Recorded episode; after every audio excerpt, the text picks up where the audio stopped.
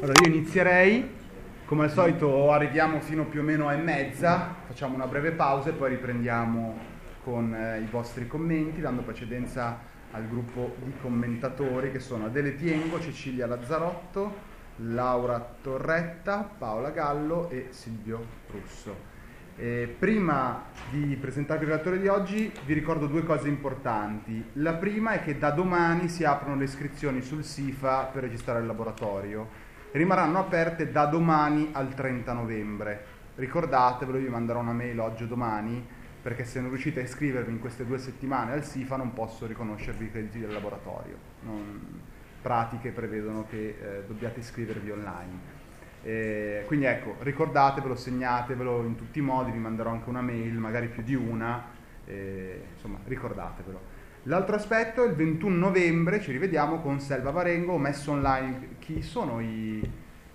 Uno, solo voi due eravate? C'è un terzo che manca adesso. Ok, però siete in contatto con lui, ok. Avete visto che online ho messo... vi ho mandato una mail se non sbaglio per avvisarvi, forse ieri o l'altro ieri, vi ho mandato una mail. Beh, comunque ho messo online tutto, voi siete Alessio Brevini, Valeria Cambio e Nicola Ciccarelli, dico bene? Sì. Ok, imparate che siete in contatto, se c'è qualche problema mi contattate, lì ho messo online, se non riuscite a vederlo, ad aprirlo c'è qualche problema, me lo fate sapere. Diamo spazio all'incontro di oggi, abbiamo Adriano Fragano, laureato in Scienze Naturali a Padova, docente di materie scientifiche presso un istituto professionale, quindi di per sé non è un filosofo, ma è comunque un grosso esperto di temi che hanno a che fare con l'animalismo e l'antispecismo, temi che più volte sono tornati nei nostri incontri fino ad oggi. È il presidente della Veganzetta, di cui spero rapidamente poi magari anche nella seconda parte ci parlerà, e fa parte dell'associazione Campagne per gli animali. Oggi ci parla di Taylor, i principali commentatori li abbiamo già menzionati, tenete tutte le orecchie aperte che poi cerchiamo di commentare tutti assieme anche nella seconda parte. La parola a Adriano e grazie di essere qui. Grazie a te. Buongiorno a tutte e a tutti. Oggi vi parlerò in modo abbastanza generico e sommario di una questione che a mio avviso per quanto riguarda le problematiche della questione animale è una tematica importante, ossia una visione del cosiddetto rispetto della natura di Taylor, di Paul Taylor. Paul Taylor ha elaborato questa sua questione che lui inquadra in una sorta di biocentrismo individualista e l'ha inquadrata cercando di strutturarla in un modo abbastanza specifico, ossia ha cercato di dare, a mio avviso è una cosa molto importante, delle indicazioni non solo filosofiche ma con delle ricadute etiche e pratiche che potrebbero, per così dire, permettere a chi si trovasse d'accordo con queste visioni di porre in pratica nel quotidiano un nuovo tipo di rapporto fra il non umano e l'umano. Vedremo poi in che cosa si concretizza il tutto, ossia nei 5 principi che enuncia Taylor, però prima ci tengo a inquadrare un po' la questione in senso più generale per capire un po' qual è la visione, qual è l'approccio che Taylor ha posto in essere.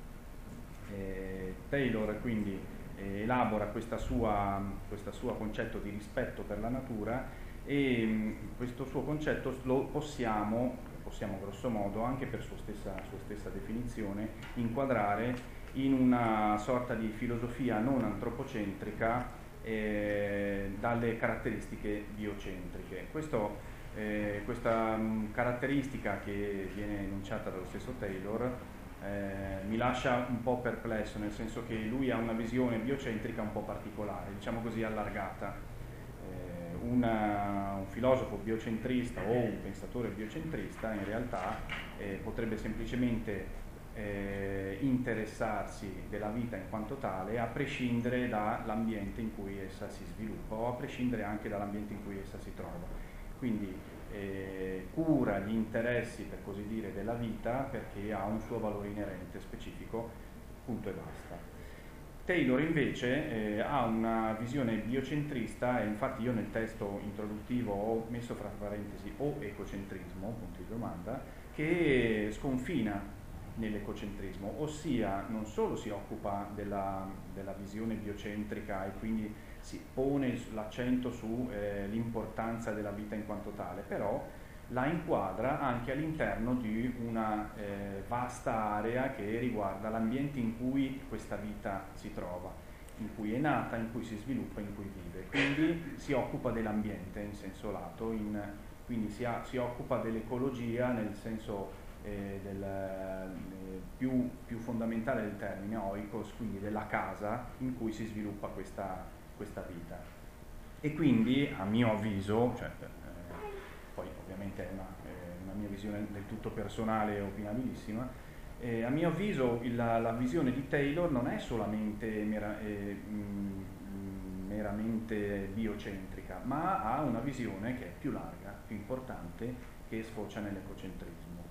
Nell'ecocentrismo però che ha una matrice individualistica, e questo è l'anomalia in positivo di Taylor, ossia molto spesso chi si occupa di problematiche ecocentriche non considera affatto l'individuo, o lo considera solamente perché fa parte di una determinata specie o fa parte di un determinato ecosistema, e quindi è, diciamo così, tra virgolette, passatemi il termine, sacrificabile, nel momento in cui gli interessi dell'ambiente e quindi del sistema intero che regge questo singolo elemento, questo singolo individuo, viene messo in pericolo, è ovvio che può essere sacrificato l'individuo a favore dell'ambiente. Mentre per quanto riguarda Taylor si pone l'accento proprio sul valore intrinseco dell'elemento, del singolo e quindi dell'individuo, e si parla addirittura di un concetto di interesse.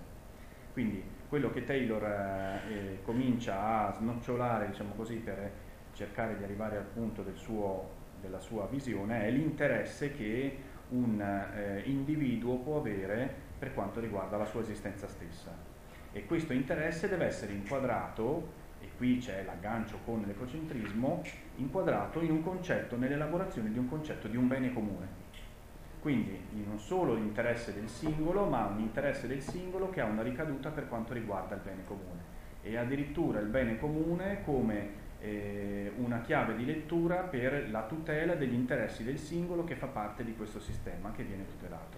Quindi è un doppio binario, non è a senso unico, ma è, diciamo così, una strada duplice che può portare dal particolare al generale e dal generale al particolare. Quindi l'individuo è tutelato in quanto essere vivente, e poi vedremo qual è la differenza fra l'approccio di Taylor e l'approccio sensiocentrico e antispecista, che è molto più limitato, lo dico con dispiacere, però è così, e quindi, quindi questo approccio, che è tipico della questione del rispetto della natura, può portare a non solo alla tutela dell'individuo, ma anche la tutela dell'ambiente, anche se in realtà Taylor, per arrivare all'enunciazione di questi 5 principi, pone dei paletti concettuali molto precisi, ossia circoscrive l'ambito della sua teoria all'interno del vivente. Quindi che cos'è che contraddistingue questa sua visione? Innanzitutto l'aggancio, quindi la stretta, la stretta, diciamo così, relazione che c'è fra la scienza e la filosofia. Quindi lui parte da un approccio filosofico, ma con delle cognizioni scientifiche. Quindi, diciamo, in parole povere lo si potrebbe definire un acuto osservatore della natura e, in quanto tale, un conoscitore degli esseri viventi, e in quanto conoscitore una persona che è in grado di rispettarli. Quindi diciamo che il succo del suo discorso sarebbe conoscere per rispettare, e anzi di più, conoscere per immedesimarsi e quindi provare empatia per un altro essere vivente. Questa empatia, questa immedesimazione la si può porre in atto solamente se questo essere ha delle caratteristiche che sono comuni anche a chi osserva, all'osservatore, a me o a qualsiasi altro tipo di osservatore. E queste caratteristiche in comune sono sostanzialmente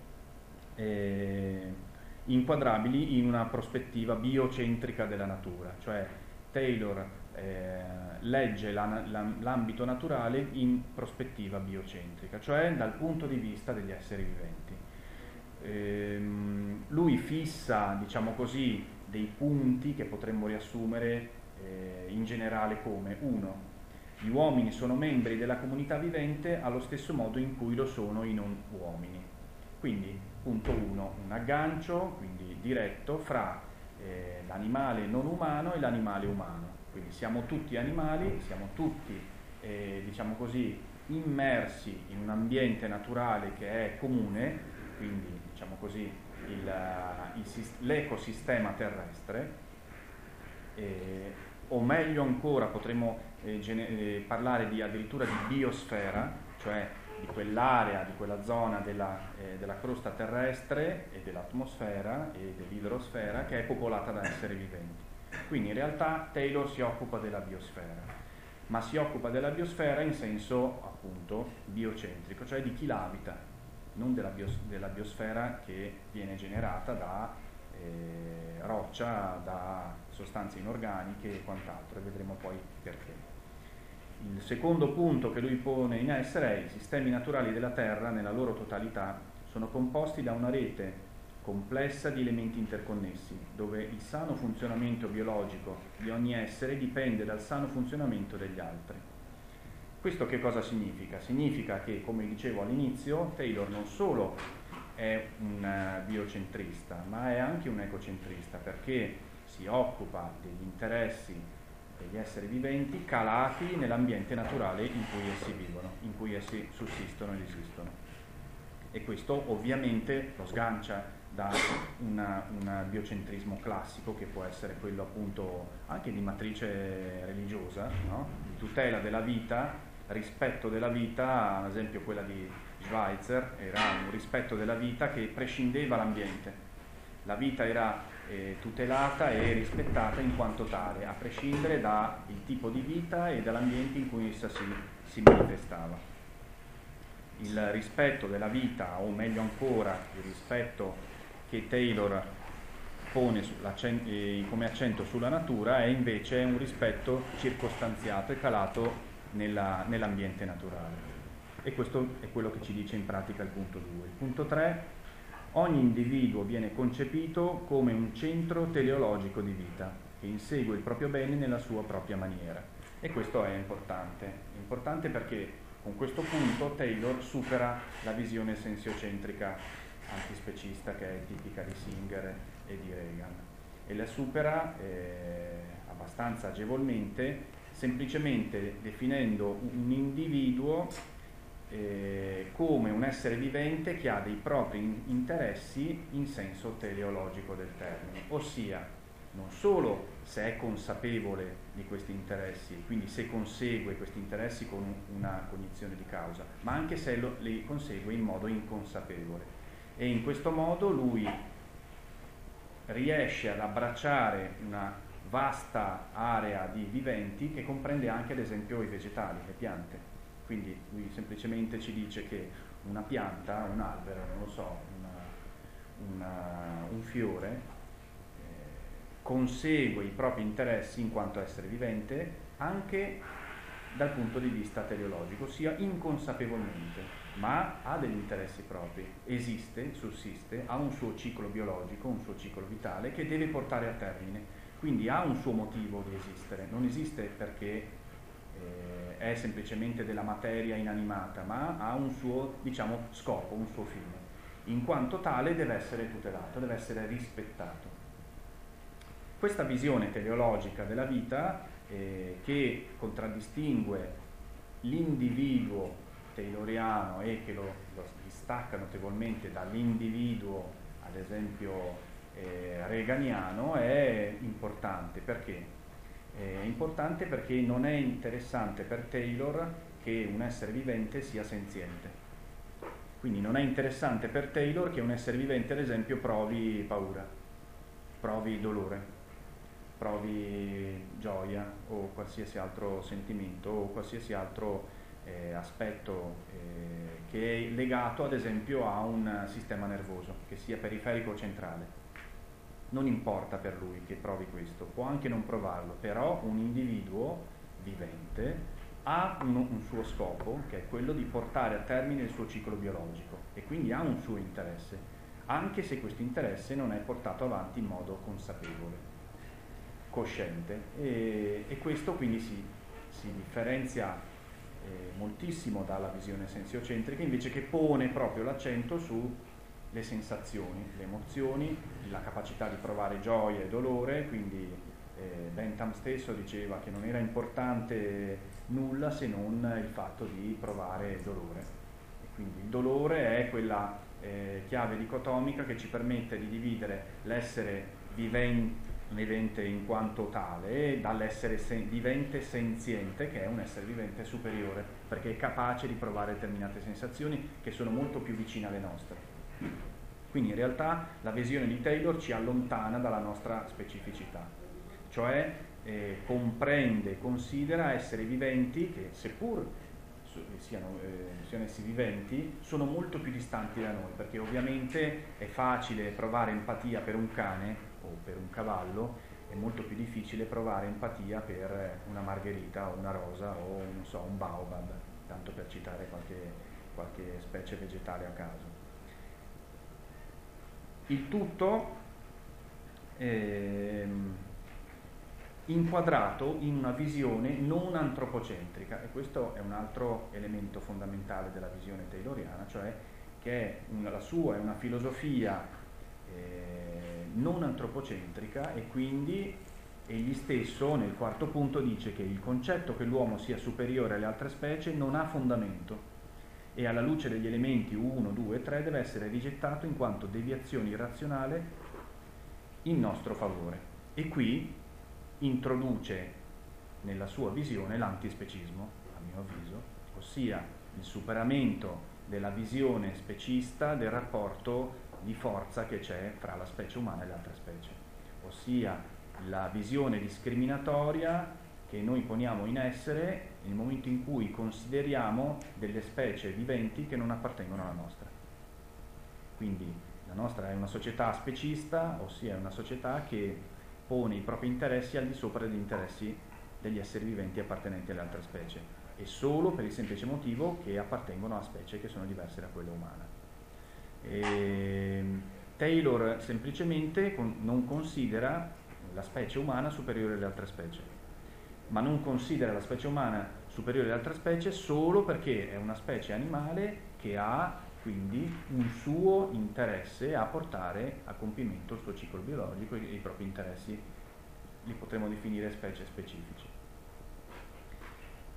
Questo quindi permette anche a Taylor di evitare queste, le critiche che possono essere apportate alla sua teoria, le solite critiche, ossia quello di dire, beh, allora evitiamo di parlare della superiorità indubbia, no, materiale, della specie umana rispetto alle altre specie animali o alle altre specie viventi sul pianeta.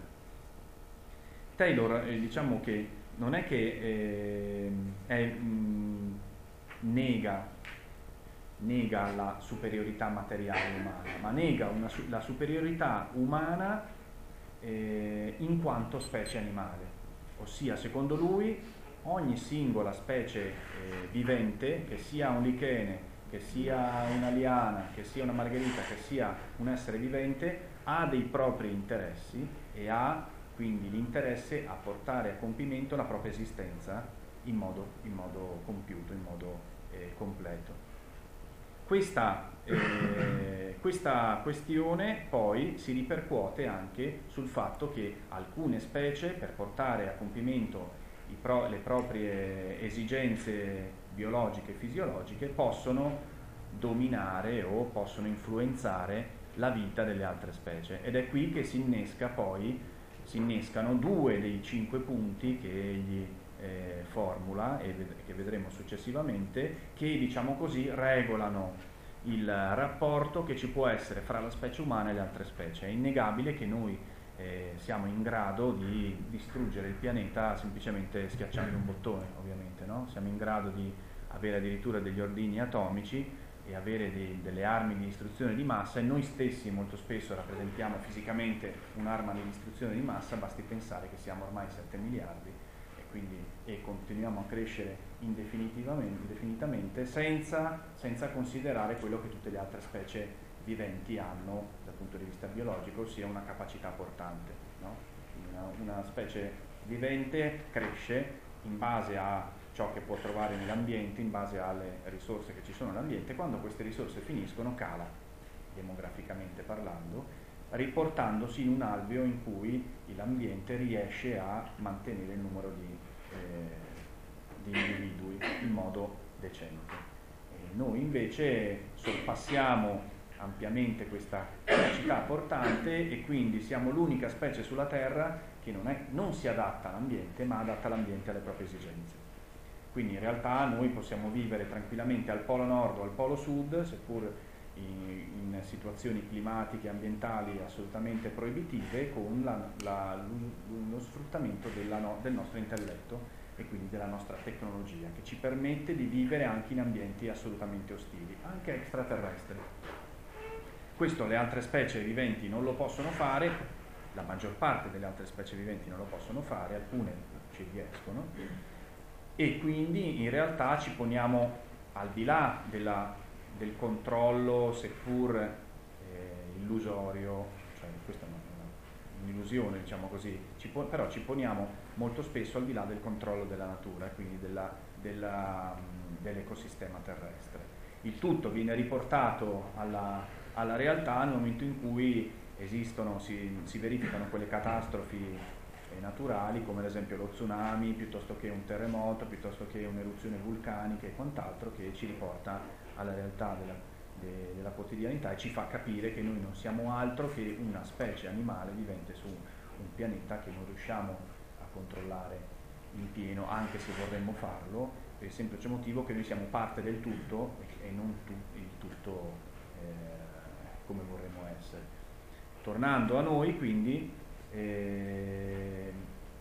il discorso di Taylor nega dal punto di vista biologico la superiorità umana rispetto alle altre specie viventi. Nega questa superiorità perché, secondo lui, tutte le specie viventi hanno l'interesse a portare a compimento la loro, possiamo definirla missione, no? La missione di vita. E quindi in realtà è l'individuo che conta e non la specie, e non quindi una specie predominante sugli altri, seppur ovviamente con i rapporti di forza che ci sono attualmente. Dicevo appunto della questione quindi antispecista del punto 4, e questa questione è fondamentale perché inquadra quindi il biocentrismo, che già di per sé è anomalo, perché abbiamo già visto che il biocentrismo di Taylor sfocia nell'ecocentrismo, però lo inquadra in una prospettiva individualistica e molto simile al sensiocentrismo, che è tipico dell'antispecismo, tipico del primo antispecismo, anche perché, se ne parlava anche prima, ci sono molte limitazioni nel pensiero classico antispecista che ormai sono considerate obsolete.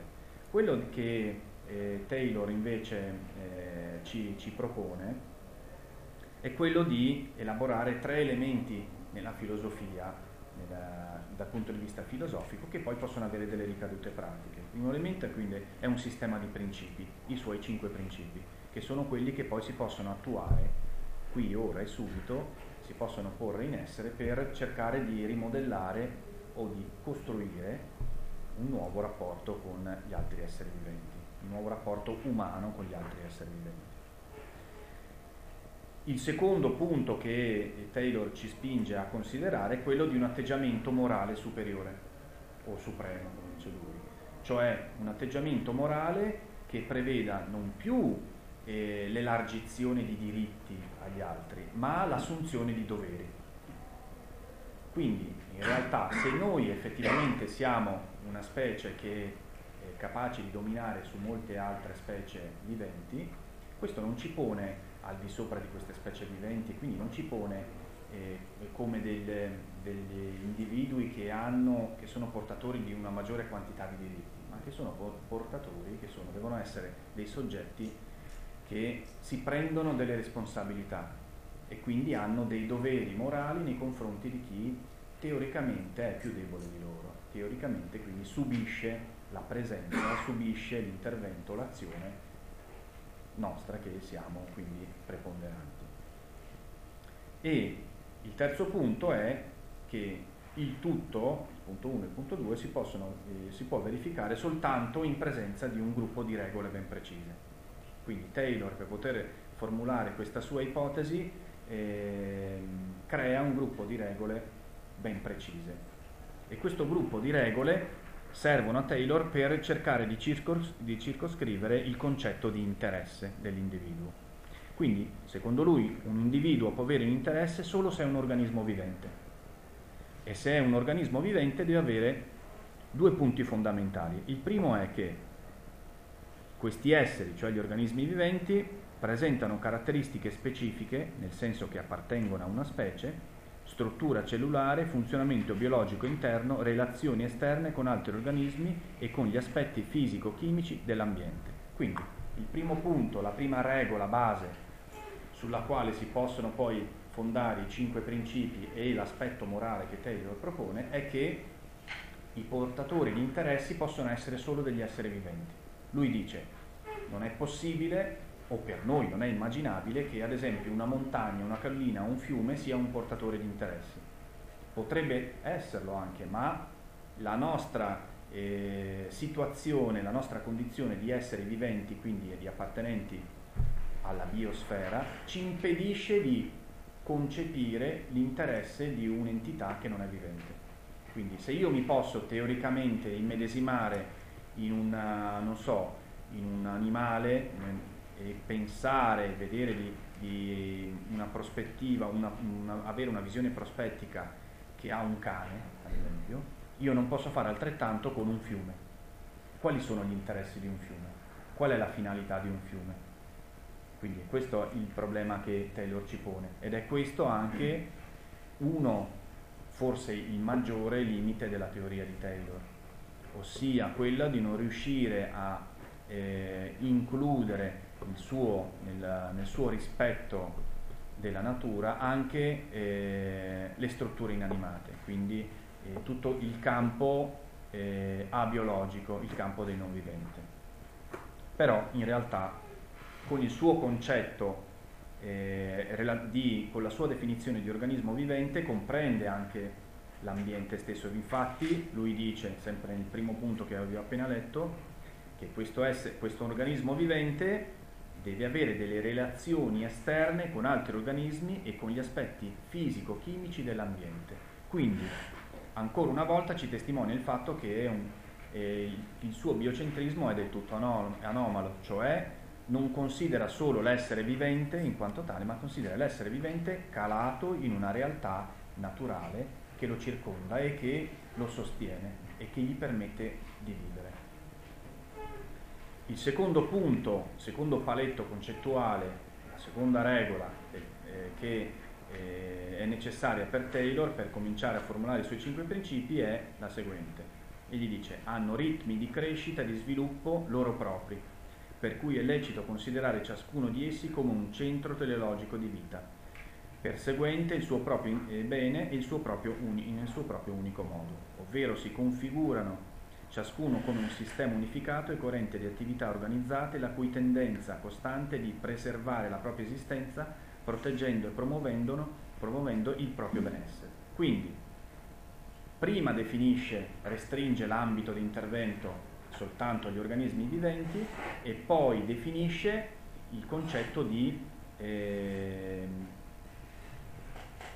singolo organismo vivente, e definisce il concetto di singolo organismo vivente o di individuo dicendo che questo individuo proprio perché è un essere vivente, ha un suo interesse teleologico a portare a compimento, perseguendo quindi il proprio bene, un sistema che,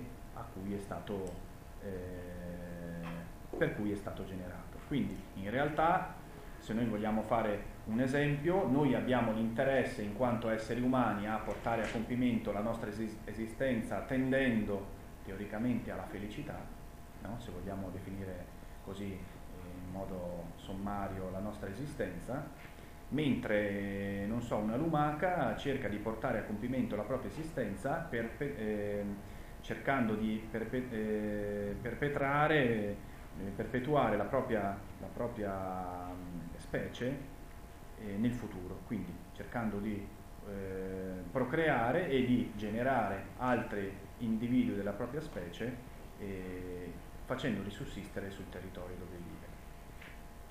Ognuno di questi due elementi ha quindi una propria dignità intrinseca, ha quindi un proprio valore intrinseco e deve essere in quanto tale rispettato.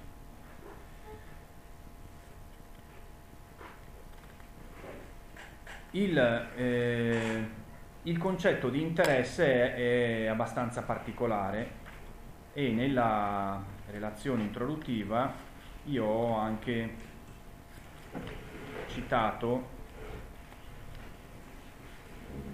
nelle note una considerazione del concetto di interesse elaborata da Luisella Battaglia. La Battaglia, oltre alla definizione di interesse, si occupa soprattutto del tipo di interesse che Taylor prende in considerazione, ossia ci possono essere degli interessi fondamentali, come lei dice, e degli interessi non fondamentali. La questione degli interessi fondamentali e non fondamentali è molto importante, ossia ogni singola specie vivente ha dei propri interessi e questo l'abbiamo accurato. Questi interessi possono essere fondamentali se sono degli interessi che portano questa specie, questo singolo individuo, a sopravvivere, a continuare a esistere, semplicemente. Quindi l'interesse fondamentale di ogni specie vivente è quello di, ad esempio, procacciarsi del cibo, è quello di espletare le proprie esigenze fisiologiche, no? Questo interesse fondamentale ovviamente è prioritario nei confronti di qualsiasi altro tipo di interesse. Gli interessi fondamentali sono quindi gli interessi specifici di ogni singola specie vivente, di ogni individuo, e che sono quindi capaci di permettere a questo individuo di continuare a esistere. Gli interessi non fondamentali sono tutti gli altri. Esempio pratico: noi possiamo avere un interesse fondamentale a vivere, quindi a procacciarci del cibo, a respirare, a bere, per avere quindi dei liquidi nel nostro corpo, e possiamo avere un interesse non fondamentale a costruire un'autostrada che ci porti più agevolmente da Milano a Innsbruck, tanto per dirne una. Quindi l'interesse fondamentale è quello di poter vivere, l'interesse non fondamentale è quello di creare una struttura che attraversi un territorio e che quindi ci permetta una mobilità maggiore per avere dei rapporti diretti, commerciali o qualsiasi altra cosa, con un'altra città. In questo frangente interviene Taylor e semplicemente ci dice che nei nostri interessi non fondamentali, per espletare i nostri interessi non fondamentali, dobbiamo prendere in considerazione gli interessi fondamentali delle altre specie viventi. Quindi questo vuol dire che se io intendo costruire un'autostrada che mi porti da Milano a Innsbruck, devo attraversare una parte di territorio e compiere delle azioni, dei lavori che influenzano il territorio e che porteranno inevitabilmente alla distruzione di un ambiente, alla morte di moltissimi vegetali e animali che sussistono in quell'ambiente. Quindi cosa vuol dire? Vuol dire che per portare a termine un mio interesse non fondamentale, privo dell'interesse fondamentale a molti animali e molte piante. Quindi il rapporto di forza che c'è fra chi pone in essere un'azione e chi la subisce deve essere considerato in questa chiave degli interessi che ci sono, gli interessi di chi fa un'azione e gli interessi di chi questa azione la subisce. Questo cosa vuol dire? Vuol dire che Taylor concepisce il fatto che noi dovremmo morire di fame per non ledere gli interessi fondamentali di un altro essere vivente? No, chiaramente, perché lui dice semplicemente che l'interesse fondamentale che deve essere espletato per ogni singolo essere vivente è quello di sussistere, e quindi se io per poter continuare a vivere devo mangiare un altro essere vivente, questo lui lo concepisce. La questione è ben diversa ad esempio da quello che dice Singer. Singer concepisce il fatto che ad esempio io possa cibarmi di carne e quindi possa magari uccidere un manzo, no? A patto che non lo faccia soffrire, diciamo così, oppure che non leda, che non arrechi dei danni insostenibili o non giustificabili alla sua esistenza. Però lui concepisce il fatto che io possa ucciderlo per cibarmene.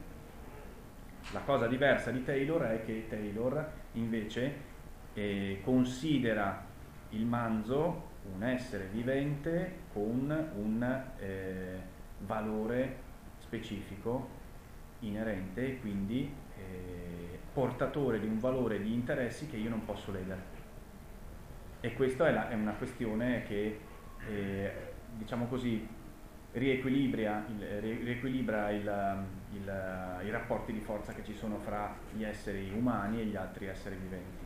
Quindi se io posso evitare di uccidere quel manzo per riuscire a sostenere il mio corpo con altri cibi, con altri alimenti, lo devo fare perché la mia morale me lo impone, e non perché il manzo in questione abbia dei diritti, ma perché io ho dei doveri nei suoi confronti.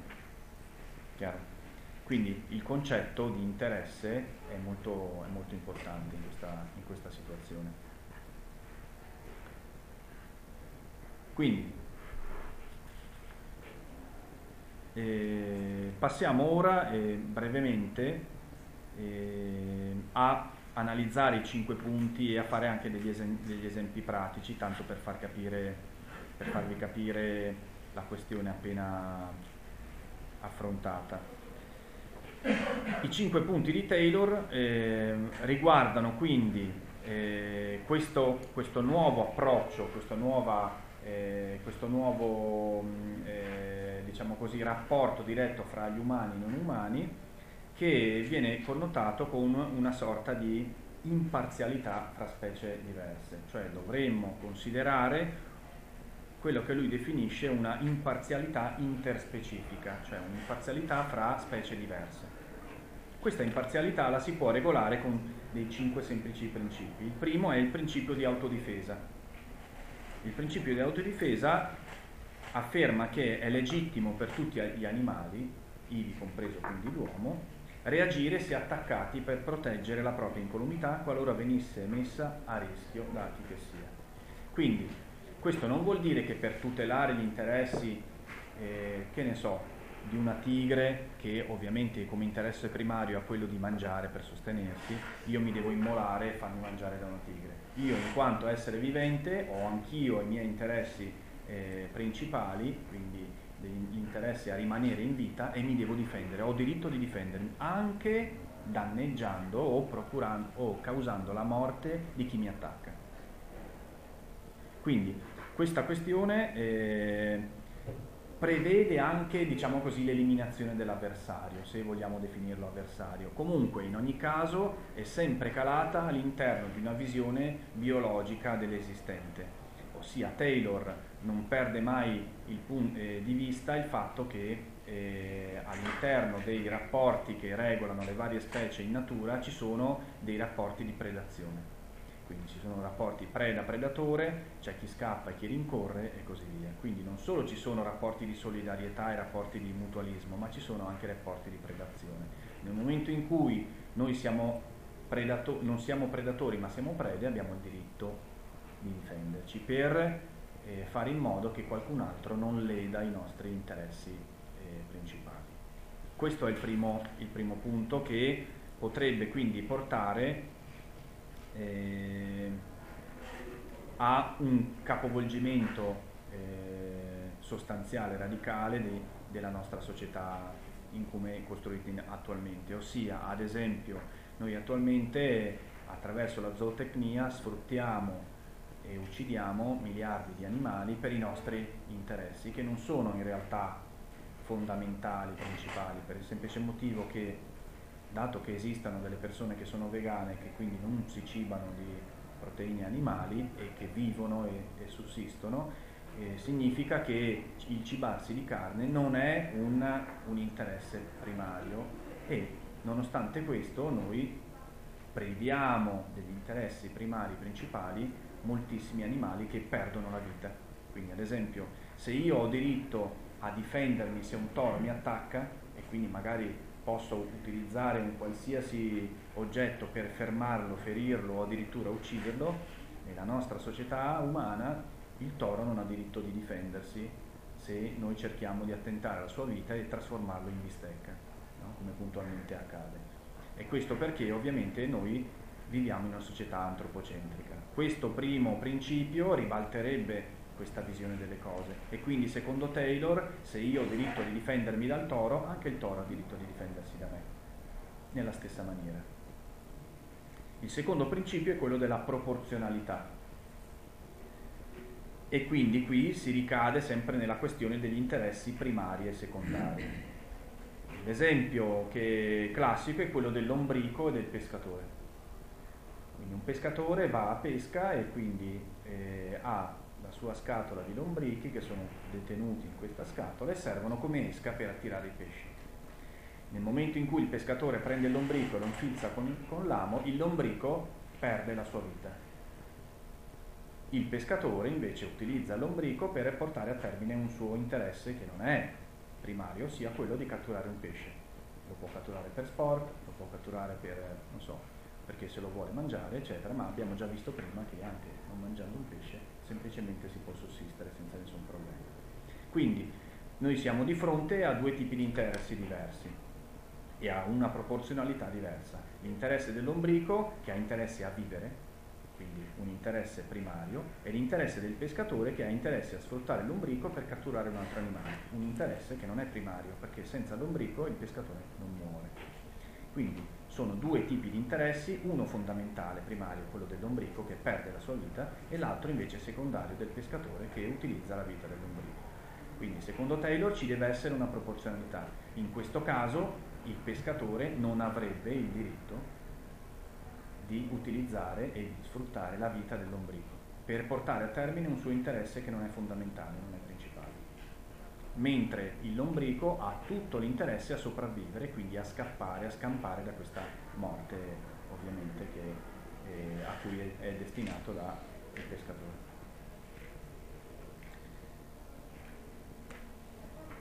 Questo è solo un esempio, ma ce ne possono essere molti altri. Quindi la proporzionalità, il secondo principio è quello della proporzionalità tra gli interessi in gioco in un rapporto che avviene fra due specie viventi diverse. Questo interesse può essere anche l'interesse che ci può essere, non so, ad avere un mobile, un bel tavolo di legno che è stato fatto abbattendo 5-6 alberi, no? L'albero è un essere vivente, quindi è già concepito all'interno della teoria tayloriana e ha un interesse primario, principale, a rimanere in vita, a vegetare, giusto? Perde questo suo interesse, perde la sua vita perché viene tagliato per diventare un tavolo che a me serve per appoggiare sopra una penna o dei fogli. Il mio è un interesse del tutto secondario, cioè senza il tavolo potrei vivere lo stesso, ma esigo questo tavolo a discapito dell'interesse primario di questi alberi che perdono la loro vita. Quindi il rapporto di forza è assolutamente sbilanciato in mio favore. Taylor invece cerca di riequilibrarlo. Voi capite benissimo che ponendo in essere il punto primo e il punto secondo già c'è un ribaltamento del nostro rapporto con la natura che è incredibile, con delle ripercussioni sul quotidiano molto molto pesanti, chiaramente. Il terzo principio, che è il più controverso, è quello del minimo danno. Ossia Taylor dice che qualora non si possa fare a meno di attuare una scelta, nei confronti di un altro essere vivente, essa debba essere attuata cercando di arrecare il minimo danno alle altre specie animali, in generale le altre specie viventi. E questo è un punto abbastanza controverso perché permette un'interpretazione abbastanza larga, ossia... ad esempio qualcuno potrebbe dire il minimo danno potrebbe essere quello di allevare delle galline a terra, libere nel prato, contente e felici, e dopo un certo punto della loro vita le uccidiamo per mangiarle, però fino a quel momento hanno vissuto la loro vita pienamente e felicemente, quindi c'è stato un danno molto minore rispetto all'allevamento delle galline in batteria, no? In un allevamento intensivo.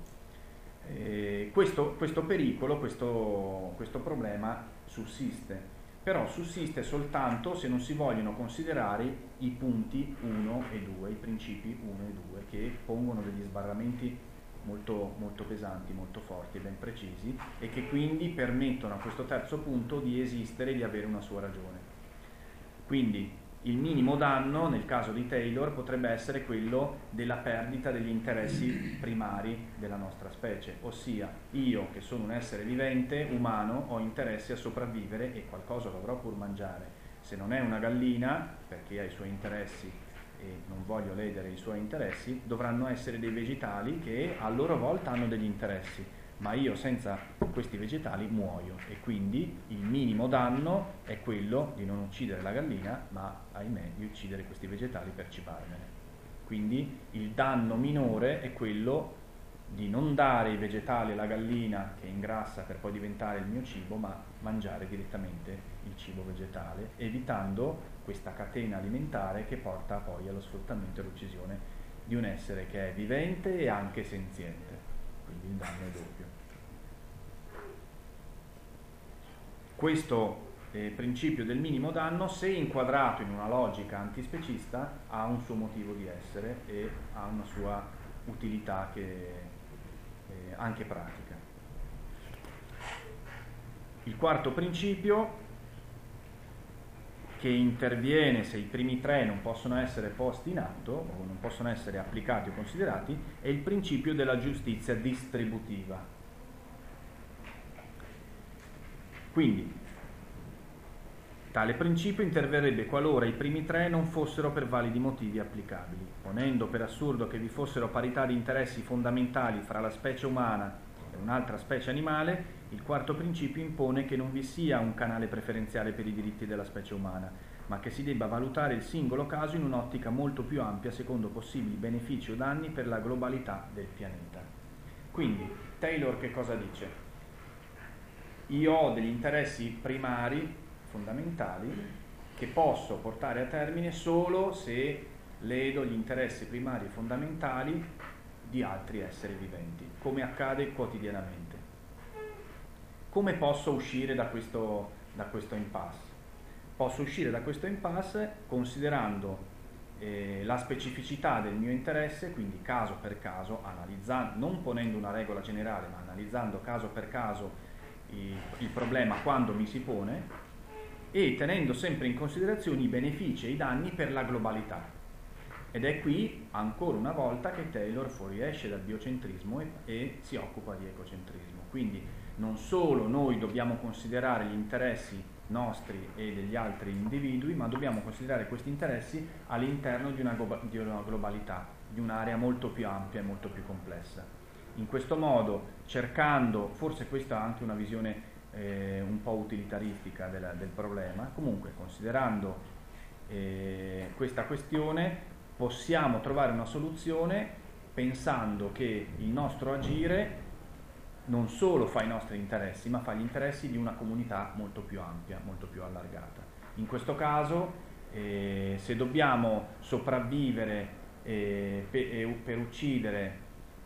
sopravvivere dobbiamo uccidere un altro essere vivente, dobbiamo farlo in modo che questo sia, e quindi ci riagganciamo alla questione di prima, il minor danno possibile sia per l'individuo, ma sia anche per l'ecosistema in cui noi e questo individuo sussistiamo. Il problema è che Per interpretazione di questo quarto principio manca l'imparzialità. Manca l'imparzialità, è ovvio, perché? Perché noi siamo parte del problema. Noi non siamo arbitri di questa situazione, ma siamo parte in causa. Siamo una delle due parti che ha un interesse primario, noi e un altro essere vivente. In quanto parte in causa non possiamo ovviamente essere degli arbitri imparziali e tenderemo sempre ad avere una visione antropocentrica. Quindi tenderemo sempre a vedere il problema risolvibile a nostro favore, chiaramente. Questo è un limite nostro e quindi anche un limite di questo principio enunciato da Taylor. L'ultimo principio è quello invece della giustizia restitutiva. La giustizia restitutiva è una specie di risarcimento del danno, ossia noi in quanto individui o in quanto specie vivente creiamo dei danni temporanei o permanenti a altri esseri viventi e abbiamo l'obbligo morale di risarcire questi danni, di cercare di riparare al danno, no? Questa riparazione del danno è stata interpretata e declinata dall'ecologia di superficie e anche dalla green economy in moltissimi tipi. Vi faccio un esempio classico. Io sono il titolare di un'azienda che fa mobili, quindi taglio delle foreste per creare questi miei mobili in legno, uso grandissime quantità di energia elettrica che deriva dal petrolio e quindi con tutto quello che consegue per quanto riguarda il riscaldamento dell'ambiente, l'emissione di CO2 e quant'altro, però cerco di riparare al danno cercando di portare la mia azienda ad avere un impatto zero, cioè calcolo quanto inquino e do i soldi a una onlus che pianta delle piante in Madagascar, tanto per, no? Questo è uno delle 1000 interpretazioni che vengono poste in essere dalla cosiddetta green economy, che cerca di ridipingere, diciamo così, l'aspetto economico, commerciale, industriale della nostra società con un impatto minore sul territorio. Quindi si parla di sostenibilità, di impatto zero e quant'altro. Il concetto di giustizia restitutiva invece di cui parla Taylor è molto diverso. Ossia Taylor afferma che qualora fosse assolutamente inevitabile arrecare un danno ad un'altra specie per soddisfare un'esigenza primaria, tale specie ha diritto ad una sorta di risarcimento. E questa sorta di risarcimento dovrebbe teoricamente essere la capacità di riportare la situazione prima antecedente al nostro intervento. E prima si parlava del fatto, non so, che ci sono moltissime fabbriche dismesse anche qui nel milanese, in cui si sono accumulati rifiuti anche spesso tossici o quindi che hanno dei problemi di smaltimento e quant'altro, e queste fabbriche esistono su un territorio che anticamente era un bosco. Quindi il principio di giustizia restitutiva di Taylor non è quello di sanare quel luogo per creare una palestra o piuttosto, non so, un centro commerciale o quant'altro, togliendo rifiuti tossici e lasciando le strutture industriali preesistenti, ma di riportare la situazione prima antecedente al nostro intervento sul territorio, quindi ricreare il bosco primigenio che esisteva in quel luogo prima che diventasse città, fabbrica, quartiere o quello che volete voi. Quindi in realtà il principio di giustizia restitutiva è molto difficile da porre in essere, perché significherebbe, diciamo così, una specie di ritirata della nostra specie dal territorio, ossia una specie di restituzione del mal tolto, tra virgolette, e a volte anche senza virgolette, alla natura sotto forma di fette di ambiente sempre più ampie che dovrebbero essere riconsegnate alla naturalità. Non per niente, se noi abbandoniamo un edificio, e questo edificio pian piano decade al suo posto, tornano a esserci piante, alberi, animali e quant'altro, quindi la natura, diciamo, si riprende il suo spazio tolto, diciamo così. Ecco, quindi questo principio, il quinto come il quarto, intervengono nel momento in cui il primo, il secondo e il terzo non possono essere per qualche motivo essere posti in atto. Concludo, perché mi sembra che non abbiamo più tempo, dicendo che a mio avviso questa elaborazione, questa elaborazione teorica di Taylor è molto importante, ed è molto importante soprattutto, e parlo da antispecista, per un ampliamento del raggio di azione dell'antispecismo, diciamo così, classico, ossia per il superamento del sensiocentrismo e per l'allargamento dell'antispecismo anche a esseri viventi che non sono dotati di un sistema nervoso. E questo è fondamentale, perché sempre più ci si pone il problema di questo limite che sembra abbastanza invalicabile, ed è paradossale che una teoria come quella antispecista si ponga da sola dei limiti, quando invece di limiti non ce ne dovrebbero essere. La seconda questione che vorrei affrontare è che questi 5 principi finalmente ci danno uno strumento utile, immediato, teorico, che può avere delle ricadute immediate. Molto spesso noi studiamo, leggiamo, ci interessiamo di teorie che in realtà rimangono tali e non hanno delle ricadute etiche e delle ricadute pratiche nel quotidiano, cioè è difficile porre in essere molte teorie che noi, a cui noi prestiamo attenzione. La teoria di Taylor invece ha delle ricadute pratiche immediate, ossia lui attraverso questi 5 principi ci fornisce un manabile, un manuale pratico per reinventare il rapporto che possiamo avere con le altre specie viventi, e questo rapporto è regolato da questi 5 principi che devono essere di volta in volta interpretati e di volta in volta osservati a seconda delle situazioni. Quindi Taylor non solo elabora un impianto teorico complesso, ma fornisce anche delle soluzioni pratiche quotidiane, etiche. E questo è fondamentale, importante per chi vuole vivere coerentemente fino in fondo una visione filosofica che ha abbracciato. Grazie per l'attenzione. Grazie Adriano. Pausa 5 minuti e riprendiamo con i commenti. Ricordo, per chi è arrivato più tardi, che da domani potete iscrivervi al laboratorio sul SIFA e avete 2 settimane di tempo per farlo. Ok?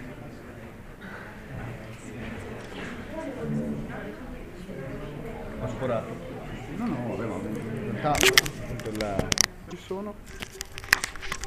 Quindi riniziamo e la parola ai commentatori, e poi se ci sono altre domande le raccogliamo e un po' un dibattito. Ecco, una cosa che mi sono dimenticato di dirti, che anche Adriano ha dato la sua disponibilità, finito alle 4:30, per fermarsi a bere un caffè qua al bar, se vogliamo continuare le chiacchiere anche informalmente. Poi verso le 5 deve scappare, però comunque il tempo di un caffè, 2 chiacchiere con chi vuole, non ha avuto tempo di alzare la mano per... Cioè, la parola a voi. Sì, allora io volevo dire una cosa. L'impianto teorico di Taylor, che hai illustrato, si basa sull'idea di rispetto per la natura, che mi sembra un'idea anche fondamentale nell'etica umana, diciamo, quindi quella che regola il rapporto tra gli uomini, il rispetto per la persona. Quindi secondo lei, volevo sapere la sua opinione. Secondo te è possibile ampliare e integrare questa idea di rispetto per la natura nell'etica attuale, umana, che regola i rapporti tra gli uomini, e se si può ampliare potrebbe servire a risolvere la crisi ecologica, cioè diciamo funzionare come un passaggio graduale dalla nostra visione antropocentrica, che ha causato la crisi ecologica, a una visione più ecocentrica, che quindi ci permette di risolvere i problemi principali della crisi ecologica.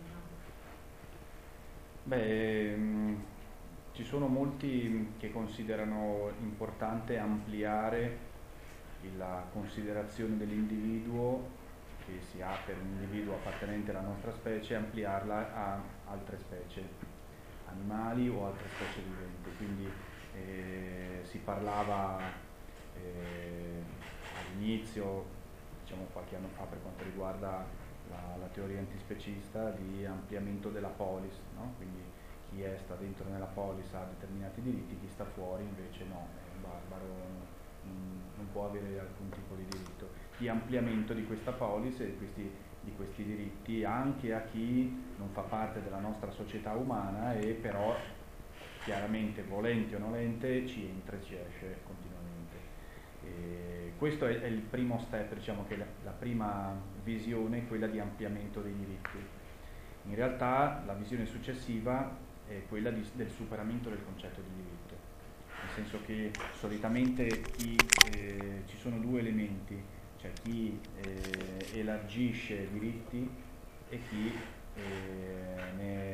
ne ha facoltà. Quindi chi concede un diritto è ovviamente il più forte e lo concede a chi non ha il diritto, e quindi ricadiamo sempre nella stessa questione: se noi ampliamo il concetto di diritto e facciamo in modo che esso possa tutelare anche chi non fa parte della nostra specie, in realtà continuiamo a portare avanti la nostra visione antropocentrica, siamo noi più forti, siamo noi padroni e in quanto tali concediamo il diritto di esistere, di sussistere a qualcun altro. Quindi a mio avviso il concetto di diritto non può essere, dovrebbe essere abbandonato, nel senso che se è vero che l'antispecismo ha alcune sue radici molto profonde che derivano dalla lotta per i diritti all'interno della specie umana, quindi penso all'antirazzismo, l'antisessismo e tutte le lotte sociali contro le discriminazioni all'interno della nostra specie, è anche vero che rappresenta un superamento di queste lotte.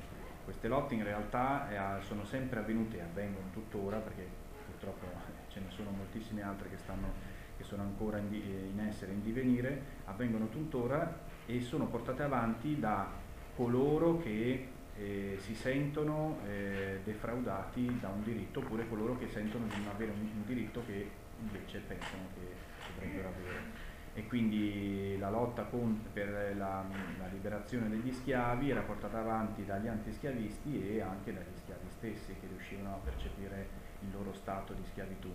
E la lotta antispecista invece è una lotta che è fatta per procura, ma nemmeno per procura, nel senso che nessuno, anzi non è fatta per procura perché nessuno ci ha dato la procura di farla, ma noi agiamo in nome per conto di esseri viventi che non sono in grado di esigere i propri diritti e quindi che non concepiscono questo concetto di diritto, perché semplicemente vogliono vivere la loro vita, vogliono quindi portare avanti i loro interessi a prescindere dai nostri. E quindi ampliare la sfera dei diritti umani e fare diventare anche non umani sarebbe un grave errore, sarebbe fare entrare nella polis, fare entrare nella società degli individui che non ci vogliono entrare, degli individui che hanno già la loro polis, che hanno già la loro società, che è stata da noi conquistata e colonizzata. E quindi in realtà io credo che la soluzione non sia quella di espandere i diritti, ma di contrarre i nostri diritti, quindi di assumere dei doveri e quindi un senso di responsabilità molto maggiore. Noi, cioè, se io mi sono qui in questo momento seduto e passo una formica, io posso schiacciarla in qualsiasi momento, non mi costa nulla, no? Invece in quanto essere vivente che è più forte fisicamente e anche è in una posizione di dominio, questo è ovvio che è così, perché è così purtroppo. Io ho dei doveri nei confronti di questa formica che non sta tentando la mia vita, non sta facendo niente, sta portando avanti delle attività che sono proprie della sua specie per uno scopo finale della sua vita. E quindi io non ho nessun diritto né di infastidirla né di ucciderla o maltrattarla e quant'altro. Ed è questo, cioè io mi autocontrollo. L'autocontrollo non è l'elargizione di un diritto, ma è invece una forma di esercizio morale continuo e costante che io devo operare su me stesso, non sugli altri, per cercare un nuovo tipo di rapporto. Solo in questo modo anche la crisi ecologica si può risolvere. Perché c'è una crisi ecologica? Semplicemente perché noi abbiamo sempre considerato la natura e l'ambiente un elemento da colonizzare. o in altre ipotesi è un nemico da combattere, da vincere. Noi siamo in perenne guerra con la natura, una guerra che ci porta a colonizzare ambienti che non dovrebbero essere colonizzati, a sfruttare risorse che non sono rinnovabili, a distruggere, a disboscare, a bruciare e quant'altro. Quindi in realtà noi consideriamo questo pianeta, che è la casa di tutti, come la nostra casa, con degli inquilini che noi possiamo sfruttare perché noi siamo i padroni di casa. E questo concetto non ci porterà da nessuna parte, se non appunto a una crisi che per molti versi potrebbe anche diventare irreversibile. Ma questo non lo dobbiamo fare ancora una volta perché altrimenti il pianeta si distrugge e noi possiamo soccombere, ma lo dobbiamo fare perché è giusto farlo. Quindi dovremmo farlo anche se noi da questa operazione ricavassimo subissimo degli svantaggi o subissimo anche delle perdite, ma è giusto farla. Quindi in realtà non si dovrebbe pensare a un concetto di diritto, ma di dovere, e non istituzionale, ma un dovere morale, che è ben diverso. Quindi sin da piccoli dovremmo essere educati al rispetto degli altri e non essere educati con il concetto che vince il più forte, che va avanti chi se lo merita, eccetera eccetera. Quindi in realtà è una questione proprio di educazione alla socialità e di educazione al rapporto con gli altri, e qui la scuola ha un suo ruolo assolutamente fondamentale, più della famiglia, perché la famiglia dà un'impronta, ma la scuola plasma l'individuo dando una direzione e introducendolo a una socialità, a un interscambio con gli altri che poi si porterà avanti per tutta la vita. E ahimè noi invece siamo educati sin da piccoli a competere con gli altri e a aver paura di chi non conosciamo, e quindi i bambini molto spesso, se all'inizio vedono un animale, per loro è un essere vivente tale quale a loro, con cui giocare, dopo incominciano a averne paura, o hanno schifo, provano ribrezzo, e poi alla fine capiscono che se lo possono mangiare, o lo possono comprare o vendere e quant'altro. Nessun bambino si sognerebbe mai di mangiare un maiale, con il maiale magari lo concepisce come peluche, come compagno di giochi, eccetera. Io ho una foto bellissima di un bambino piccolo, non so, penso che abbia 1 anno, che è aggrappato a una rete, al di là della quale c'è un maiale enorme, che spunta fuori con il muso dalla rete, e lui, il bambino, lecca il muso del maiale. Io vorrei sapere quale adulto potrebbe fare una cosa del genere, no? E perché questo? Perché noi siamo stati educati ad avere un concetto di natura che è assolutamente distante dalla nostra umanità. Cioè noi siamo umani, non siamo animali, e quindi questo ci porta a un piano superiore che è una via di mezzo fra il divino e il mortale. Infatti tutti i nostri dei sono la nostra immagine e somiglianza, e non noi alla loro immagine e somiglianza, e questo è un grandissimo problema. Collegandomi anche all'ultima cosa appena detta, nel senso che comunque c'è la formazione anche di un bambino, cioè prevede comunque la figura di un adulto che lo deve educare comunque a quello che incontrerà nel crescendo. Però proprio sulla base di questo, cioè si presuppone che l'adulto sia già formato ed educato con determinati principi e con comunque una determinata visione della vita. E quindi, ricollegandomi ai 5 principi che propone Taylor, mi viene da dire, cioè, forse anche questa cosa qui deve essere più graduale, nel senso che è vero che lui, oltre alla teoria, ci dà anche degli aspetti pratici effettivi da poter mettere in pratica nell'immediato, però questo significherebbe anche stravolgere completamente la nostra vita, nel senso che comunque, cioè, non si può pensare che da un giorno all'altro tutti gli esseri umani sulla Terra possano cambiare radicalmente il loro modo di vivere. Cioè, come si può arrivare invece gradualmente a cambiare questo modo di vivere, soprattutto a comunicarlo alle persone adulte che lo dovranno poi insegnare in futuro ai loro figli piuttosto che ai loro alunni, perché forse c'è sempre una visione un po' troppo anche con una prospettiva molto, diciamo, non so come dire, con una visione troppo esatto, degli step molto piccoli piuttosto che è un grande problema, nel senso che tutte le elaborazioni teoriche che noi possiamo fare e anche la visione più meno antropocentrica che noi possiamo concepire è sempre elaborata da persone che sono nate, cresciute, sono state educate in questa società, e quindi la nostra è sempre una visione di parte. Ad esempio, una domanda classica è: come sarà la futura società aspecista quando non esisteranno più le discriminazioni in base alla specie di appartenenza? Chi lo sa? Cioè, personalmente io, che sono nato, cresciuto e vissuto in una società specista, non ho gli strumenti sufficienti e necessari per poter immaginare una società in cui non ho mai vissuto, e quindi io posso sempre fare un esercizio di stile o creare qualcosa di immaginario nella mia testa, che però è sempre mutuato dalle mie esperienze passate, che sono speciste, e quindi in realtà la gradualità è assolutamente necessaria.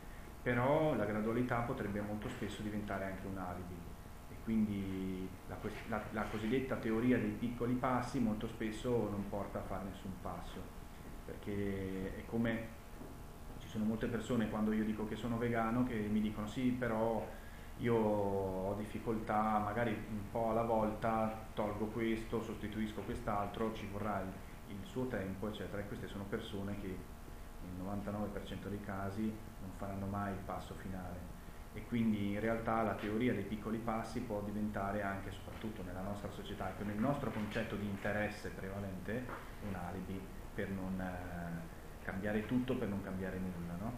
E il problema maggiore è quello di realmente volersi mettere in gioco. Giustamente tu dici, ci devono essere degli adulti che hanno una loro esperienza, una loro visione della vita che deve essere insegnata ai più piccoli. Non sono del tutto convinto che debba essere così. Io credo, ad esempio, che ci sono molti piccoli che possono insegnare agli adulti tante cose, e quindi proprio la mancanza di esperienza non è una mancanza, ma è un arricchimento. Molto spesso le nostre convenzioni sociali, il nostro modo di comportarci, il nostro modo di reagire non è concepito dai più piccoli, perché hanno una visione molto più diretta e una visione molto più semplice delle cose, che molto spesso è quella vera, e invece che poi viene filtrata e viene modificata dalle nostre convenzioni sociali. Quindi un bambino piccolo, se non gli si insegna che deve andare a fare pipì al bagno, la fa qui. Però in realtà di per sé non c'è nessun male che faccia qui la pipì piuttosto che nel bagno, è una nostra consuetudine, una convenzione sociale, questo tanto per fare un esempio.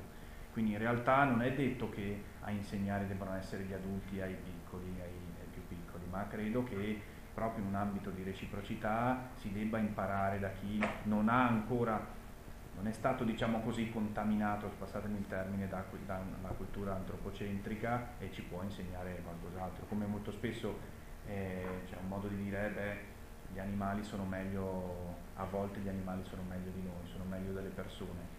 In realtà ci sono dei filtri culturali e sociali che altri animali non hanno e che noi invece abbiamo, e quindi per convenzione noi non riusciamo nemmeno a essere noi stessi. Vorremmo fare tante cose, ma il nostro status sociale, l'ambito di vita in cui noi viviamo non ce lo permette, e quindi soccombiamo o ci reprimiamo, non facciamo quello che invece sentiamo di dover fare, di voler essere realmente.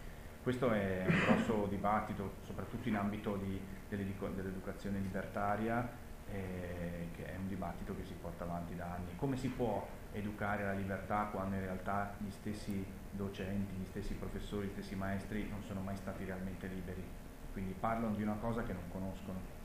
La gradualità in questo caso è utile, perché si potranno creare delle generazioni future che saranno sempre più distaccate da questa visione antropocentrica, e potranno a loro volta far distaccare gli altri sempre di più. Poi, come dicevo prima, parlando anche di esperienze personali, io sono convinto che c'è una grossa fetta di popolazione umana che non cambierà mai, e quindi bisognerà soltanto aspettare che la biologia faccia il suo corso, e sperando che le generazioni future siano migliori, quindi dobbiamo essere per forza positivi. Sì, la mia domanda era invece sul fatto che Dario continua a associare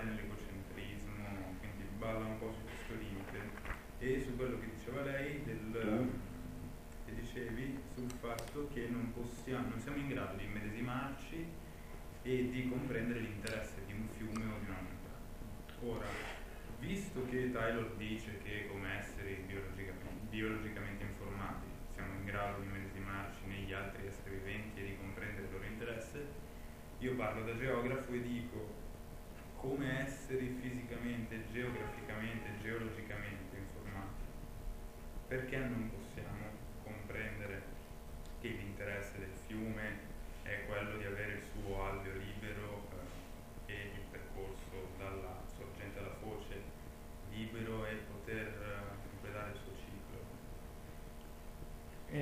Cioè, perché Taylor non arriva a fare questo passo? Sì, in realtà infatti si parlava proprio di questa questione. Questo è uno dei punti deboli proprio della teoria di Taylor, ossia quello di fermarsi. Anzi, lui si autolimita proprio, quindi mette dei paletti e circoscrive il suo raggio di azione all'interno del vivente. Però lui lo fa, a mio avviso, per una questione proprio di conoscenza, nel senso che lui dice: in quanto appartenenti allo stesso ambito, cioè in quanto esseri viventi, quindi facenti parte di una tipologia di elementi che sono viventi, quindi hanno una loro sussistenza biologica, riusciamo maggiormente a comprendere il punto di vista degli altri. Se vuoi è una questione di prossimità, nel senso è molto più facile per me comprendere te che sei un italiano piuttosto che una persona araba, no? Perché ci sono delle prossimità tra me e te molto, molto spiccate, piuttosto che tra me e un arabo, un cinese, chi vuoi tu, eccetera. Quindi lui ne fa, secondo me, una questione di prossimità, che però in realtà è anche un limite, perché effettivamente se tu mi dici io sono un geografo o un geologo e conosco benissimo, non so, ho studiato a fondo la geologia, ho studiato a fondo, non so, il percorso di questo dato fiume o le maree e quant'altro così, perché non posso immedesimarmi in questo? Lui dice semplicemente perché non è un essere vivente, non ha uno suo scopo di vita, non cresce, non nasce, non cresce, non ha una sua fine biologica, e quindi in realtà ha una struttura che è completamente diversa dalla nostra. Lui parla addirittura di esseri unicellulari e pluricellulari, quindi concepisce anche il fatto stesso che noi potremmo teoricamente capire qual è l'interesse di un batterio, no? O di un'ameba o che vuoi, quello che vuoi tu, però non concepisce il fatto che noi possiamo immedesimarci in qualcuno che non è vivo, ed è per questo che lui è biocentrico. Il suo biocentrismo si espleta in questa questione, che è di per sé un punto di forza, perché in realtà è più facile per noi, per la questione di prossimità, arrivare a concepire questo, ma è anche la debolezza, un suo punto debole, il punto debole principale della sua teoria, perché seppur considerando indirettamente l'ambiente non lo prende in considerazione direttamente. Sì. Si dovrà capire come riuscire a integrare questa sua visione, che secondo me è ottima, con altre visioni che possano, senza sfociare nell'olismo, in visioni trascendentali, eccetera, però si dovrà capire appunto di estendere questo concetto di interesse anche a chi non è vivo proprio. Perché comunque il vivente vive perché c'è il non vivente. Esatto. Sì, però la questione è che molto spesso consideriamo l'ambiente in funzione del vivente, cioè l'ambiente è importante perché serve al vivente. Invece in realtà dovremmo arrivare allo stesso concetto che Taylor ha per il vivente: l'ambiente è importante perché è un ambiente e basta, a prescindere dal vivente. Mentre ad ora, evitando appunto questioni olistiche trascendentali, noi arriviamo a concepire che l'ambiente è importante perché è la casa del vivente e va preservato in quanto tale. E se noi riuscissimo ad arrivare a concepire l'interesse di un fiume, di una collina o di un sasso, di un pezzo di marmo, allora la cosa sarebbe molto diversa, perché l'interesse di un fiume, di una collina, di un pezzo di marmo sarebbe importante di per sé. mentre ora è importante perché c'è qualcun altro che è più importante, cioè qualcun altro che è qualcuno e non qualcosa. Altre domande? Loro, ok? Io sì. Ah no, cioè, in realtà... Poi... No, spero di non andare troppo fuori tema, non pensavo neanche di farla questa domanda, ma siccome hai citato l'empatia, la faccio. Nel libro di Acampora, Fenomenologia della compassione, viene posto a confronto Nagel con Taylor riguardo proprio alla possibilità di empatizzare con esseri che siano appartenenti a un'altra specie. In particolare Nagel dice no, non è possibile perché la nostra visione sarà necessariamente limitata dal tipo di esperienza che possiamo fare noi in quanto umani, per cui non possiamo realmente sapere cosa significa essere un pipistrello, diceva Nagel, ma un'altra cosa. Acampora invece dice che secondo Taylor questo sarebbe possibile. E, vabbè, leggo proprio brevemente la citazione così magari si capisce. La nostra coscienza della vita di un organismo individuale si caratterizza in termini di oggettività e completezza della visione, una volta che non abbiamo più stereotipi sulla superiorità umana e sull'esistenza umana comunica e ripetibile, e quindi si può raggiungere la completa realizzazione da un punto di vista cognitivo e immaginativo di ciò che significa essere quel particolare individuo. Per cui si mette l'attenzione sull'immaginazione, e secondo Acampora Taylor dice sì, è possibile sapere cosa si prova e empatizzare effettivamente. A me non convince del tutto questa interpretazione di Acampora, perché volevo sapere se... Neanche a me. Ok. Cioè mi sembra che di fatto dicano più o meno la stessa cosa, Nagel e Taylor. Allora Taylor tenta, cioè suggerisce una via diversa, che è quella non antropocentrica, cioè lui dice semplicemente che noi dovremmo sempre tentare di ragionare con il punto di vista altrui, non con il nostro, che è quello a cui siamo sempre stati abituati. Però in realtà, e qui ci ricolleghiamo con il discorso di prima, con i maestri, la società e quant'altro, non è possibile umanamente per noi immedesimarci in chi ha un concetto, un'esistenza, un concetto di vita, un'esistenza totalmente diversa dalla nostra. Noi possiamo avere sempre questo tendere al rispetto e a degli altri attraverso una sorta di empatia, e qui ci viene in aiuto la questione della prossimità. Se un essere senziente come noi prova gioia e dolore, noi siamo capaci di capire cos'è la gioia e il dolore. E se io vedo un essere senziente che soffre, io posso immedesimarmi in lui e capire che sta soffrendo, sta provando dolore. Per me è facile. Quindi in realtà, anche se questo essere senziente è molto lontano biologicamente da me, capisco che soffre. E questa è l'immedesimazione che può essere presa in considerazione. Molto più difficile è immedesimarsi in un albero. Come fai a immedesimarti in un albero che in realtà è un essere vivente che...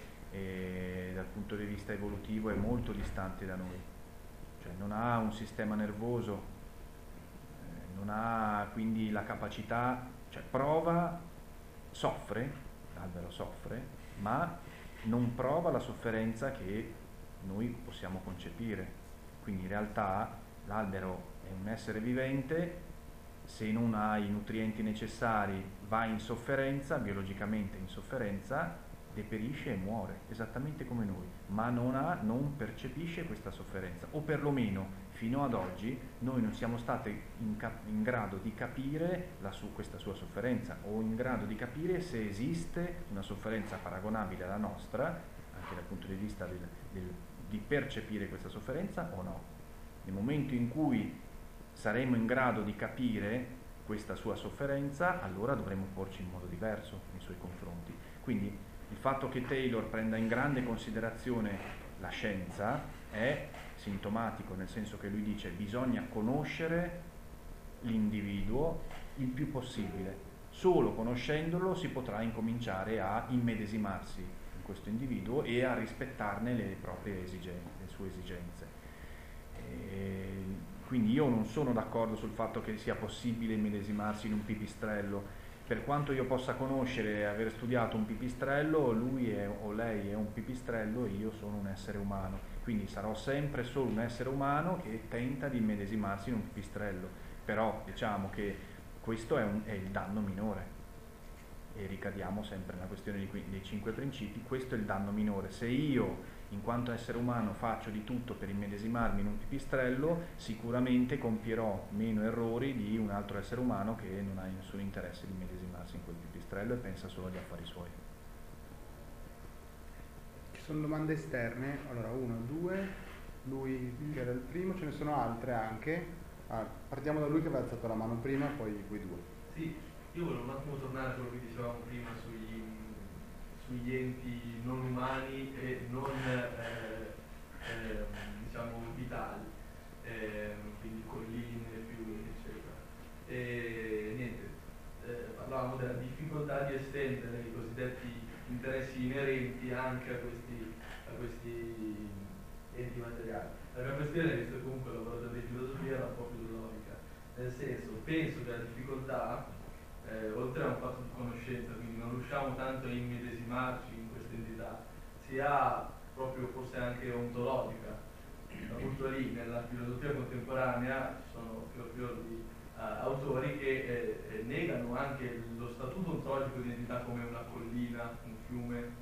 Siamo sicuri che l'alveo faccia parte del fiume dal punto di vista ontologico, siamo sicuri che il fiume stesso sia un'entità, quindi forse siamo in una situazione ancora più grave rispetto a quella di organismo, su cui forse un po' di accordo si è trovato per le cose. In questo senso ritengo forse ancora troppo prematuro, data la giovinezza di certe discussioni intorno a queste entità, a parlare addirittura di interessi. Secondo me ha uno stato ancora più embrionale della discussione. Sì, questo è vero, però c'è da tenere conto che in realtà è proprio per questa nostra visione filosofica prettamente occidentale che siamo distanti e siamo molto lontani, perché se vogliamo prendere in considerazione un po' la filosofia dell'antica Grecia, in realtà il cosmocentrismo aveva preso in considerazione e risolto questo problema molto, molto semplicemente. Quindi in realtà noi non abbiamo più una visione cosmocentrica, cosa che invece molti filosofi greci avevano, e abbiamo una visione antropocentrica. Ci stiamo sforzando di eliminare, di abbandonare questa, alcuni si stanno sforzando di eliminare questa visione antropocentrica, però rimangono sempre ingabbiati in questo retaggio culturale che è tipicamente occidentale. Quindi il grosso problema è che, secondo me, per cercare il più possibile di allargare questa nostra visione anche ai non viventi, si cade in una visione trascendentale che ci porta in vari concetti di carattere religioso o pseudo-religioso o trascendentale e quant'altro, che per me sono veramente dei rami secchi. Ecco, quindi in realtà si dovrebbe evitare di cadere in questa trappola abbastanza facile del trascendentale, cercando di argomentare, cercando di arrivare a una soluzione che sia condivisibile da tutti. Comunque tu hai perfettamente ragione su questo, noi siamo ancora all'anno zero per quanto riguarda questo tipo di elaborazione filosofica, anche se abbiamo un passato filosofico che abbiamo abbandonato e che aveva già affrontato il problema, e secondo me l'aveva anche risolto per l'epoca in modo abbastanza interessante. Quindi diciamo che, ma comunque sono sempre le solite questioni, sono passati secoli e secoli per aspettare che qualche scienziato si rendesse conto che noi siamo fatti di atomi, quando l'atomismo già ne parlava a suo tempo, quindi bisogna anche lì capire se c'è l'interesse a reinterpretare la nostra storia passata riutilizzandola o meno. Lei?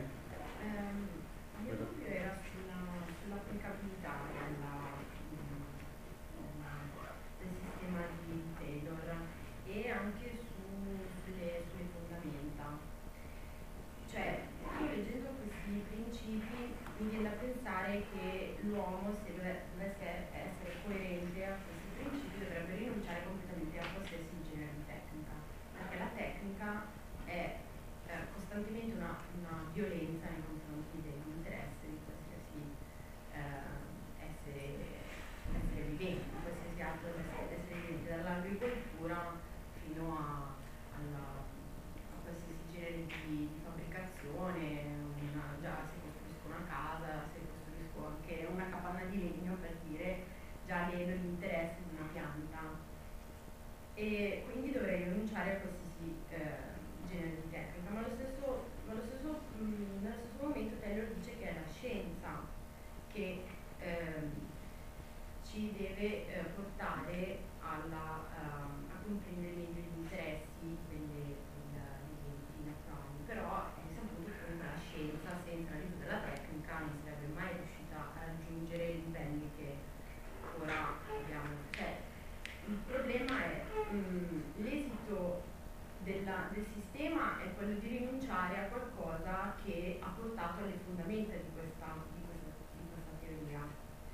E inoltre un'altra mia domanda è, comunque vedo una sorta di antropocentrismo all'interno di questo genere di biocentrismo, perché chi attribuisce l'interesse in base alle proprie conoscenze è l'uomo, quindi è comunque l'esito è sempre, cioè c'è sempre una sorta di antropocentrismo in fondo, che è sicuramente è meno marcato rispetto agli altri antropocentrismi, però comunque c'è sempre l'uomo che in base alle proprie conoscenze, proprio perché gli è impossibile immedesimarsi completamente negli altri esseri, attribuire dei loro interessi. Cioè io è vero, non potrei mai capire qual è la visione del mondo di un pipistrello e quindi capire completamente i suoi interessi. Io posso semplicemente ipotizzarli in base alle mie conoscenze, alla mia visione, alla mia attribuzione di interesse che io faccio del pipistrello. Prima di farti rispondere raccoglierei anche la sua, così poi abbiamo 5 minuti. E grazie alla mia è un appunto a quello che diceva lei, no? Cioè, in particolare sull'ultimo principio, quello della giustizia restitutiva. Vabbè, io vengo da una città nella quale ci sono stati di inquinamento particolari e dove si dovrebbe pensare di cominciare a bonificare che città? Taranto. Ecco, dove si dovrebbe cominciare comunque anche a pensare di bonificare l'area industriale, non la ribonifica dell'area. Poi in Italia c'è l'italiano che, siccome era troppo intelligente, l'abbiamo mandato all'estero, che ha inventato un sistema che ti dà la possibilità di bonificare un ettaro di terra nel tempo di un mese, quando prima ci voleva un anno, no? Però questo sistema ovviamente richiede l'utilizzo della chimica, ovviamente ha bisogno dello sfruttamento delle forze naturali, comunque di agenti naturali, quindi di fare esperimenti sia sulle piante che sui terreni, sugli esseri viventi, sui microrganismi che vivono nei vari tipi di terra, no? Ecco, volevo chiedere, questo non va un po' contro la teoria di Taylor, cioè se parliamo infatti di giustizia restitutiva, cioè di riparare al danno che noi stessi abbiamo creato, come nel caso per esempio della bonificazione industriale? Allora, abbiamo più o meno 5 minuti, poi in realtà, sì, ripeto, per allora, chi vuole... velocemente. Allora, per quanto riguarda la tecnica, in realtà non è proprio così, nel senso che la tecnica è solamente un mezzo che deriva dalla nostra conoscenza scientifica, quindi dalla nostra capacità intellettiva di risolvere i problemi. Quindi ad esempio io ho questa penna è stata creata perché io l'ho ideata, quindi c'è stato un processo scientifico che ha portato al concepimento di questo oggetto e poi una tecnica che ha portato alla sua realizzazione. Questo è un oggetto che è il frutto della tecnica, io posso usare per scrivere oppure per infilare nella schiena di qualcuno, no? Il fatto che io lo posso utilizzare per scrivere o lo posso utilizzare per pugnalare qualcuno alle spalle dipende da me, non dall'oggetto. Quindi in realtà noi non dobbiamo conferire alla tecnica un'importanza o un ruolo che in realtà non ha, perché è meramente diciamo così, un utilizzo che noi facciamo della nostra, del nostro intelletto. Il fatto che la scienza sia assolutamente antropocentrica e quindi venga concepita, venga ideata, venga realizzata, tutto il progresso scientifico è solamente per il nostro bene, è dovuto a un problema filosofico. Quindi prima di parlare di scienza bisognerebbe parlare di filosofia. Se noi avessimo un concetto non antropocentrico, noi potremmo utilizzare il nostro progresso scientifico per il bene di tutti e non per il nostro bene. Quindi sarebbe una cosa ben diversa. Taylor dice: più conosci un essere vivente e più impari a rispettarlo e a rispettare le sue esigenze. Per conoscerlo lo devi studiare, e questo è un processo scientifico. Ma io adotto un processo scientifico per cercare di studiare un altro essere vivente e per cercare di conoscerlo e di proteggerlo e quindi di rispettarlo. Io invece molto spesso utilizzo, sempre, utilizzo un processo scientifico per avere un tornaconto personale o per avere un tornaconto che riguarda la mia specie o lo sfruttamento appunto del territorio per ricavarmi qualche cosa. Tu parlavi dell'agricoltura, è un esempio classico. Quindi in realtà noi abbiamo, a causa del nostro concetto antropocentrico, abbiamo sviluppato una scienza che ha portato, la cui declinazione tecnologica è uno sfruttamento continuo degli altri. Quindi una scienza potrebbe essere positiva o negativa, dipende dall'uso che ne facciamo. Quindi noi possiamo usare la ruota per creare, non so, un'ambulanza o per creare un carro armato. Chiaro? La ruota di per sé non ha colpa, è un concetto tecnologico derivato dall'applicazione di un concetto scientifico che è derivato da un concetto filosofico. Noi dobbiamo partire dalla base per rielaborare un concetto filosofico nuovo che porterà a un nuovo approccio scientifico e a nuovi strumenti tecnologici che serviranno per poter vivere in armonia con gli altri, non per poterli dominare e controllare. Sì, è un dubbio questo. Però quello che il mio dubbio è proprio la separazione netta tra scienza e tecnica. Cioè non è proprio così, la tecnica comunque ha contribuito a un ampliamento della scienza, che poi la tecnica possa essere usata per buoni e cattivi scopi, quello non è più dubbio. Quello che dico è che molto spesso cioè la tecnica che di per sé è una violazione, una violenza che si fa verso la natura, perché alteri qualcosa che è così, insomma. E quindi però allo stesso tempo aiuta la scienza e quindi a conoscere gli altri esseri. Cioè se l'essere umano, per dire, non si fosse mai... interessato di coltivare una pianta, non ti sarebbe mai venuto in mente di andare a conoscere quella pianta e non saremmo mai giunti a una conoscenza così minuziosa della pianta se non ci fosse stato la tecnica. L'essere umano ha selezionato delle piante e le ha coltivate perché sono utili e producono qualcosa che è utile per lui. O una pianta produce dei frutti che servono per mangiarli, o produce dei semi che servono per dare da mangiare degli animali che a loro volta diventano cibo per noi, oppure sono piante che sono gradevoli per il nostro concetto di bellezza. Quindi in realtà è sempre una questione, una visione di interessi della nostra specie. Potremmo semplicemente dire: io posso conoscere una pianta sedendomi davanti a questa pianta e osservarla, come faceva Diane Fossey con i gorilla, e andava nella foresta, si sedeva lì in mezzo a loro e li guardava tutto il giorno e cercava di capire le dinamiche di gruppo di questi primati. L'osservazione scientifica è una tecnica scientifica di base, bisogna vedere perché la si pone in atto.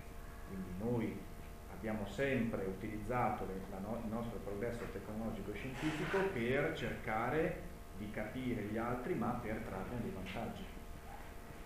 Questo è proprio il concetto che è diverso. Quindi, ripeto, la tecnica secondo me è neutra, bisogna capire come la si usa e perché la si usa. Ci sono molti altri animali che usano la tecnica, ci sono dei fringhi, classici fringuelli delle Galapagos, che usano degli stecchini di legno per prendere le larve dentro i buchi degli alberi.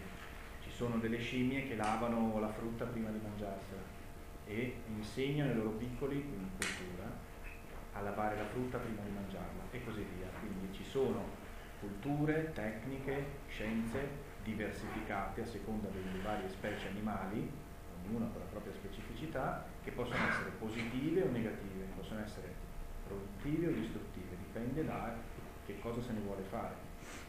Questo è il concetto di base.